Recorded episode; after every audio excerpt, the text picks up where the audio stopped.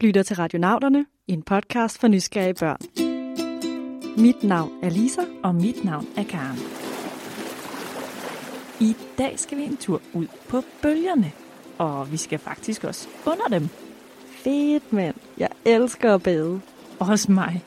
Men vi får altså ikke brug for badetøj i den her omgang. Nærmere matrostøj. For vi skal nemlig ombord på en båd. En helt utrolig sej båd. Hej, jeg hedder Emil. Jeg kommer fra Umbro, og jeg er syv år. Jeg vil gerne spørge om, hvordan fungerer en ubåd, og hvor dybt den kan sejle. Ej, det er jo så spændende. Jeg har altid gerne vil ombord på en ubåd. Mm. Men øhm, inden vi tager afsted, så, ja, så tager jeg mig altså lige et karpad. Ej, Karl, hvorfor nu det? Skulle vi ikke ud de der bølger, du talte om? Jo, jo, det kommer. Det her er lige lidt vigtigt. Jeg har nemlig hørt en vild historie om en mand, der tog et karbad, som på mange måder ændrede verden, og i hvert fald videnskaben. Gå glad i bad,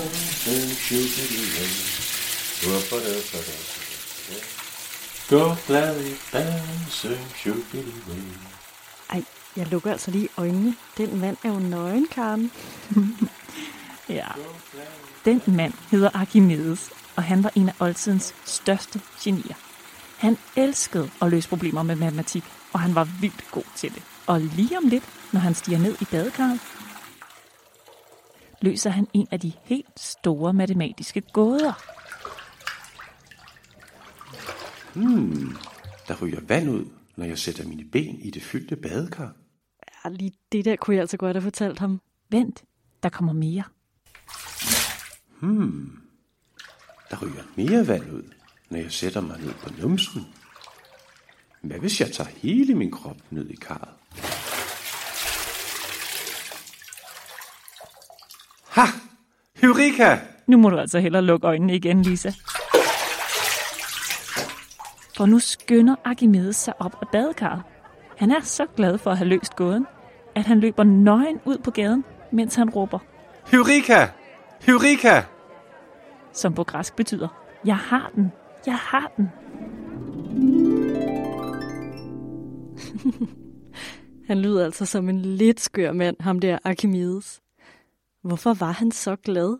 Hvad var det helt præcist, han opdagede? Han opdagede, at mængden af vand, der skubbes til side, og altså røg ud af badekarret, svarede præcis til størrelsen på det, han kom i. Det vil sige, en fod sættes i vandet, og vand svarende til fodens størrelse ryger ud af karret. Men sættes hele kroppen i, skaber det et meget større plask. For nu skal der gøres plads til endnu mere krop. Og ikke nok med det, i vandet er der en opdrift, der svarer til vægten af det vand, der skubbes til side. Alt det her kalder man Archimedes' lov. Okay. Altså det første forstår jeg godt, men det du kalder opdrift, hvordan virker det? Opdrift er faktisk virkelig sejt. Det kan forklares som det modsatte af tyngdekraft, hvor tyngdekraften trækker ned, trækker opdriften op. Det er noget, du selv kan mærke, når du er i vand. Opdriften gør dig simpelthen lettere, så kroppen føles let, fordi den bliver holdt oppe af vandet. Og det samme sker for skibe. Mm, men Karen, skibe er jo meget tungere end et menneske, og normalt synker tunge ting jo bare til bunds. Så hvordan kan et kæmpe stort tungt skib blive holdt oppe af vandet? Det kan det, fordi det fylder rigtig meget. Og jo mere noget fylder, jo mere opdrift får det af vandet. Du har måske lagt mærke til, at skibe er meget brede og lange. De er nemlig bygget så store, at de skubber lige så meget eller mere vand til side, end de selv vejer. Og på den måde kan skibe, ja, endda gigantiske tankskibe, udnytte opdriften i vandet til at flyde. Så hvis man bare gør tunge ting brede og lange og ja, store nok, kan de få så meget opdrift, at de flyder. Det er godt nok en vild opdagelse, for det er jo helt grundlæggende for, at man kan bygge de her store skibe, der kan flyde. Præcis. Og Archimedes' lov er altså grundlaget for alle skibe, både de små, de kæmpe store og dem, der er under vandet.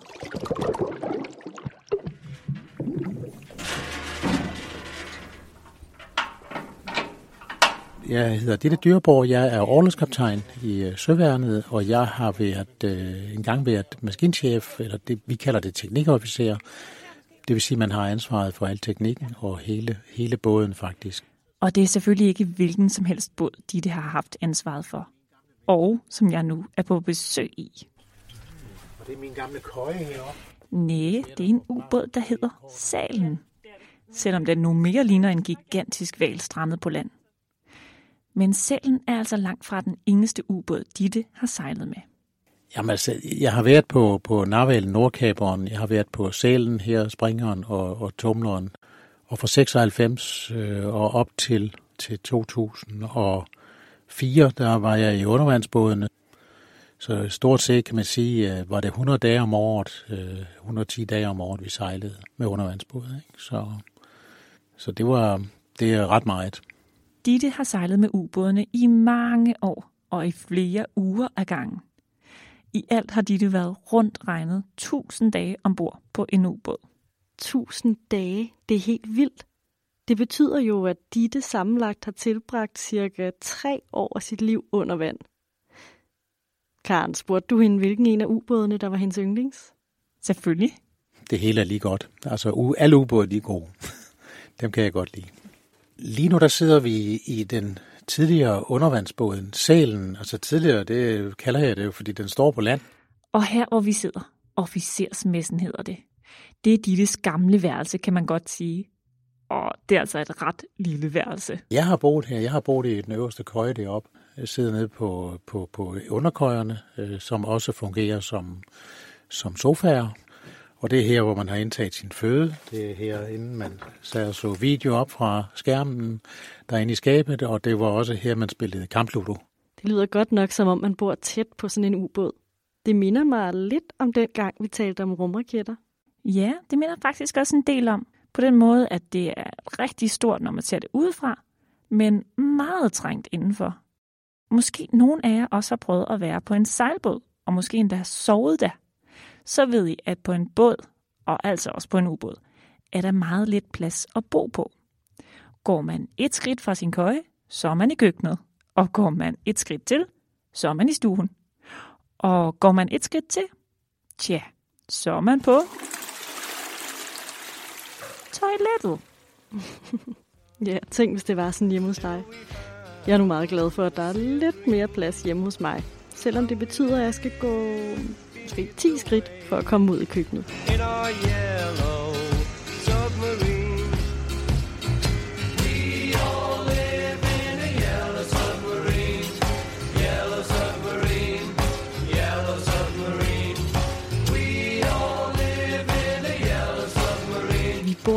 Sammen på en gul ubåd, synger de den her sang. Og sådan er de også tit tegnet i tegnefilm. Men er de egentlig også gule i virkeligheden? Nogle af dem er, men ikke så mange, og ikke den, som vi er ude på i dag. Der er nemlig to kategorier af ubåde. Dem, der bruges til at lave videnskabelige opdagelser under vand, de er ofte gule.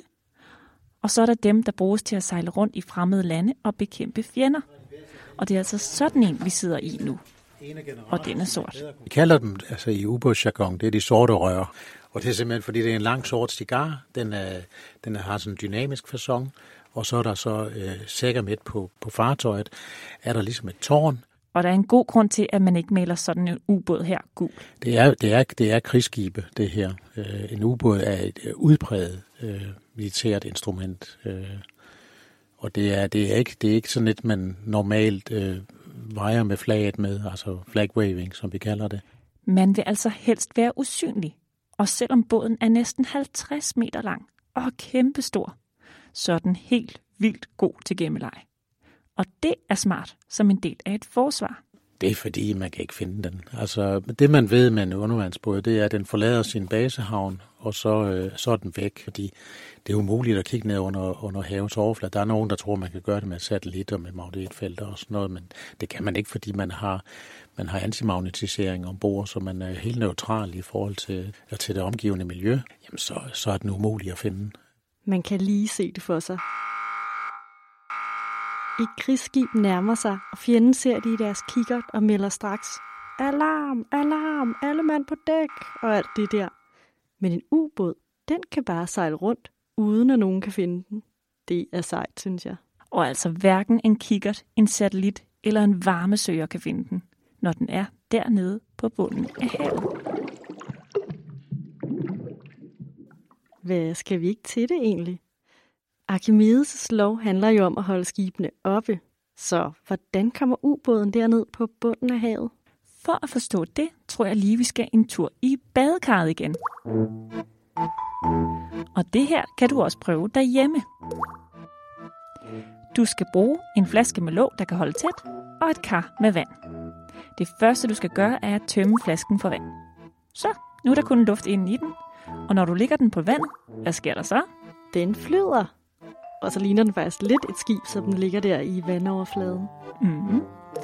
Men prøv så at putte lidt vand i flasken. Måske sådan er kvartfyldt, og læg den så igen på vandet. Hvad sker der nu? Hmm, så flyder den stadig oven på vandet, men den er ligesom sænket lidt dybere ned i. Hmm. Men prøv så nu at fylde den helt med vand. Så kommer flasken til at veje meget mere. Og hvad tror du så, der sker? Ja, men så tror jeg, at den synker helt ned på badekarrets bund. Ja, se nu der. Det gjorde den. Og præcis sådan her fungerer en ubåd faktisk. På ubåden findes der nemlig nogle store tanke, der kan fyldes med vand, så ubåden kan blive meget tungere og komme ned mod havets bund. De hedder hovedballasttankene. Så åbner man hovedballastventilerne, eller afblæsningsventilerne til hovedballasttankene. Så kommer der vand ind i bunden, det fylder så hovedballasttankene, og så slipper luften ud i toppen. Og det vil sige, når man står udenfor og kigger på det, så kan man se, hvordan, hvordan der kommer vanddamp. Øh, fordi det er luften, der forlader båden. Så det er ligesom sådan nogle valer, øh, hvor de blæser. Ligesom en val. Så en ubåd bruger simpelthen Archimedes lov til at beregne, om der skal mere eller mindre vand i tankene, for at kunne sænke sig ned i vandet. Men betyder det så, at en ubåd også kan komme op til overfladen igen og flyde? Mm. Ligesom alle andre skibe kan en ubåd flyde, hvis den vejer mindre end det vand, den skubber til siden. Men så skal hovedballasttankene fyldes med luft i stedet for det tunge vand. Det gør man ved at blæse øh, luft ind i, øh, i øh, hovedballasttankene.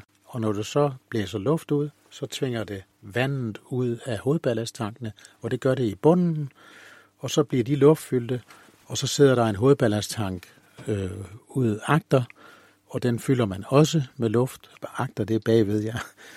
Og så, så løfter den sig op i, i overfladen. Og som I nok kan høre, er der altså ikke bare én stor tank på en ubåd. Der er flere hovedtanke og også flere hjælpetanke. Tankene har ventiler, der kan åbnes og lukkes. Så en som Didi kan lukke luft ind og vand ud, eller omvendt. Og det er altså et super vigtigt job på en ubåd, for det er det, der afgør, om båden er under eller over vandet. Mega smart. Men nu er det tid til en udfordring. Kan du gætte, hvad det her er? Du kan jo tænke lidt over det, og så får du svaret sidst i afsnittet. Jamen altså, i, i princippet kan man sige, at en undervandsbåd kan være under vand lige så lang tid, som der er proviant til. Der er hvad her det, øh, luft, altså øh, ilt, og der er hvad her det, øh, mulighed for at komme af med, med sit øh, affald, sit personlige affald, fækalier og sådan noget. Ikke? Og, øh, og så øh, lige så lang tid, som personel kan holde til det. En ubåd kan altså være utrolig længe under vand. Flere uger i streg. Prøv lige at forestille dig det. At være dernede under vandet så længe. Hvor dybt nede under vand er man egentlig med ubådene? Det kommer an på, hvad for noget materiale den er lavet af. For du kan lave undervandsbåde, så kan dykke helt ned til 4 km uden problemer. For at kunne dykke ned på flere kilometers afstand, skal skroget, altså ubådens yderside, være virkelig solid. Den skal nemlig kunne holde til det virkelig høje tryk, der er dybt under vandet. Men hvis vi forestiller os en sodavandsdåse, hvis man klemmer den midt på, så, så kan man bare klemme den sammen. Men hvis man prøver at trykke ud i enderne, så kan man mærke, så er det allerede der, der er det, der er det mere stabilt og sådan noget. På samme måde er det med en undervandsbåd, at, øh, at de, de plader, den, der er bygget op omkring skelettet, som er spanderne, jamen jo, jo, jo kortere afstand der er imellem spanderne, jo stærkere bliver det, jo sværere bliver det at, at deformere den. At deformere betyder, at ubåden mister sin form, og det duer ikke. Den skal være meget stabil, når den skal dykke. Og så er det altså også super vigtigt at have en teknikofficer som Ditte med ombord. Og så er der ellers, øh, hvis man kigger sådan rundt omkring, så kan man se rigtig mange rør og ventiler og sådan noget. Og det er der rigtig meget af. En, der har rigtig godt styr på alle knapper og ventiler.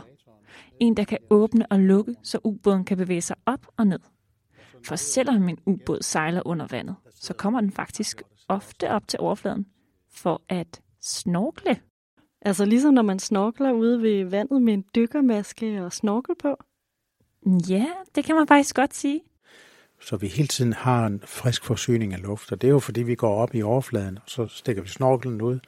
Så skifter vi også luften ned i båden. Men for det meste sejler ubåden altså rundt dernede i dybet.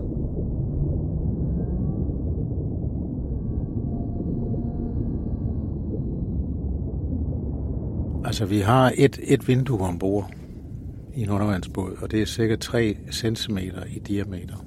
Det er periskopet det er alt, hvad der er af vinduer. Øh, så når man, når man er nede på dybden, så øjnene, det er jo faktisk vores mikrofoner, der sidder, der sidder sådan et hyd, eller hydrofoner hedder det. Der kan man høre alt, hvad der foregår omkring en. Men jeg har også været ude for, hvor vi sejlede ind igennem Middelhavet, så løftede vi lige periskopet, det blev lige løftet op af, af tårnen, og så kunne vi, så kunne vi filme øh, den delfinerne, der svømmede sammen med os. Ej, hvor vildt, at de har set delfiner. Men hvad var det for et mærkeligt lille vindue, de så dem igennem? Det Ditte kalder et periskop. Ja, prøv at kigge, det er vores vinduer. Et periskop er en kikkert, hvor man kan stå nede i kommandorummet øh, og kigge ud, og så øh, er det ligesom en kikkert, fuldstændig ligesom en kikkert, hvor der er et langt rør, der er nogle spejle dernede, og så øh, er der nogle spejle oppe i toppen, og, og, og så virker det fuldstændig på samme måde. Bortset fra her, der kan man ændre nogle vinkler på spejlene, så man kan kigge op og ned, og så kan man dreje hele vejen rundt. Måske har du set periskopet i tegnefilm. Det er den der lille kikkert, der stikker op fra ubåden, så man kan kigge ud og se, hvad der foregår rundt omkring ubåden. Først der kommer op det er periskopet for at se, og så lige rundkig øh, hurtigt, altså hvor de simpelthen orienterer sig på havoverfladen. Ligger der noget heroppe, fordi det er jo ikke sikkert, at man kan høre det på hydrofonen. Så lige med den del passer tegneserierne altså ret godt med virkeligheden. Det er virkelig vildt, at man slet ikke bruger vinduer til at finde vej ned i vandet, men i stedet lytter sig frem. Og apropos at lytte, kunne I høre, hvad det var? Det her er lyden af Ditte, der morser, altså sender en besked i et kodesprog, som består af prikker og streger. For selvom man er dybt under vand, har man altså kunnet sende beskeder til andre skibe på den her måde. Ja, morsekodesproget har altså været udbredt på havet gennem mange, mange år. I dag har man også fundet på andre virkelig smarte måder at kommunikere på. Men den her ubåd, Sælen, den er altså både færdig med at sende beskeder og med at sejle. Til gengæld så kan vi alle sammen besøge Sælen alligevel, for den er nemlig en del af museet Skibene på Holmen, hvor man kan se skibene indeni. Men jeg har det faktisk også helt okay med, at jeg ikke skal rigtig ud og sejle i den. Særligt, hvis det er dårligt vejr. Altså man kan blive rigtig søsyg i en undervandsbåd, fordi der er ikke nogen køl på, altså, så den ligger virkelig og bliver kastet rundt. En køl, det er sådan, på, på andre skibe, der har du, en, øh, der har du et, et skrov, og så har du, ja, ligesom en, øh, det, det, det, det spidser nedad. Og det havde man ikke her, øh, så det, den ligger bare og kaster, og der, og der taler vi altså i dårligt vejr. Der er det helt ud til øh, næsten vandret øh, til den ene side, og vandret til den anden side. Puha, jeg tænkte så at blive rokket vandret til den ene side og vandret til den anden side i et rum uden vinduer. Men alligevel må det godt nok være spændende at sejle rundt dybt nede i vandet. Så jeg er nok mere bare sådan en sejle ubåd i helt stille vand type. Også mig, for det var godt nok spændende.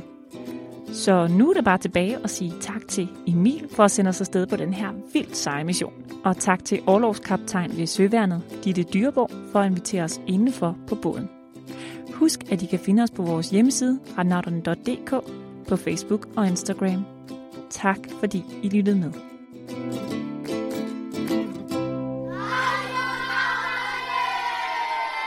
Radionauterne er produceret af Karen Brød Birkegaard og Lisa Bay med støtte fra Novo Nordisk Fonden. Med os i redaktionen sidder Laurits Læsø Faglig.